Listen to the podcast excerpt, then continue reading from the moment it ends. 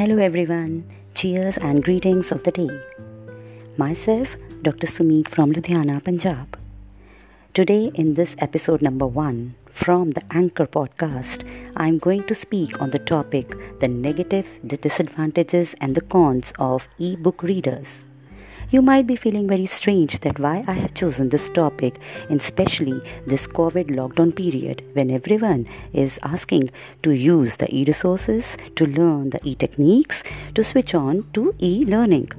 But I will tell you all these things that why I have chosen this topic in my episode number 2 because everything and anything cannot be done with the e resources. Still today, there are thousands and hundreds of things that we cannot do with the help of e resources. And I'll give you so many examples in my episode number 2. Now let's talk about the disadvantages of e-book readers. First of all, e-book readers can cost money. Although some of the e-book readers are free software programs, the top 10 reviewed only. Readers are all commercial devices that cost money to use. The number one rated reading device the Kindle 2 cost $259. Of the remaining devices in the top 10, the price range from the lowest being 199 to 859. This does not include additional cost that surround buying or renting new books directly to the device.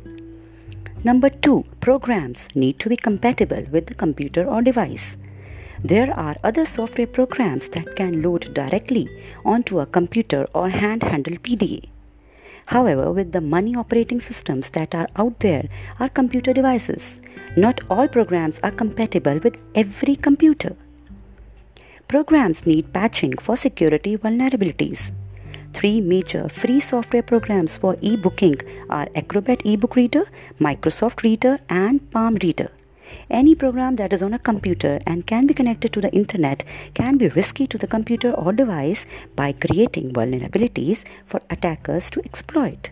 For example, the website bugtraq.com follows new vulnerabilities and bugs, reported a vulnerability found in the Acrobat ebook reader.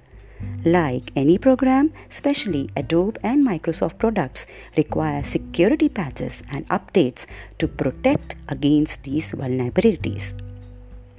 Number 4. Antivirus, anti-malware and spyware may change registry information.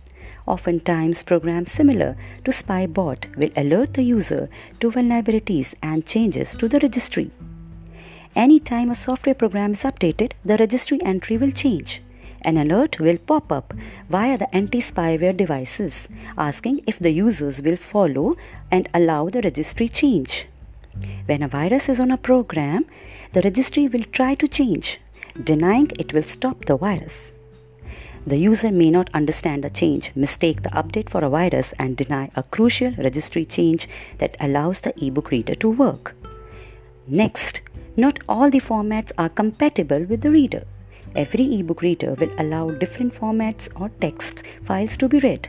Examples of format types are PDF, Word, PDB, HTML, BBEB, etc. Depending on the file type of the book the reader a user has may not allow it. Next, ebook reader require power. Ebook reader are special devices or programs on a computer that allow the user to access the book electronically. There is absolutely no paper involved. If there is a power outage and the batteries die, the user will not be able to access the book. Next, e-book can cause eye strain. E-books are read on a computer or special devices that is viewed on a screen. The screen does not have the same type of resolution like print on paper has. Then the e-books do not have a defined life. New technologies are always emerging, for example, new computers or hand-handled devices. Software and hardware can become outdated and contain components that can run a user's e-book readers. When upgrading to newer softwares, the user runs to risk of losing saved books or losing formatting of the document. And then e-books. E-books can be hacked. Ebooks readers are able to connect to the internet to shop the different ebooks. Hackers are able to use their computers to hack ebook readers and ebooks. People are now pirating ebooks just as they are able to pirate music. That's all for episode number one. Let's see what's going to be there in episode number two. Till then, Shabba Khair, bye bye, and good night. Thank you, all of you.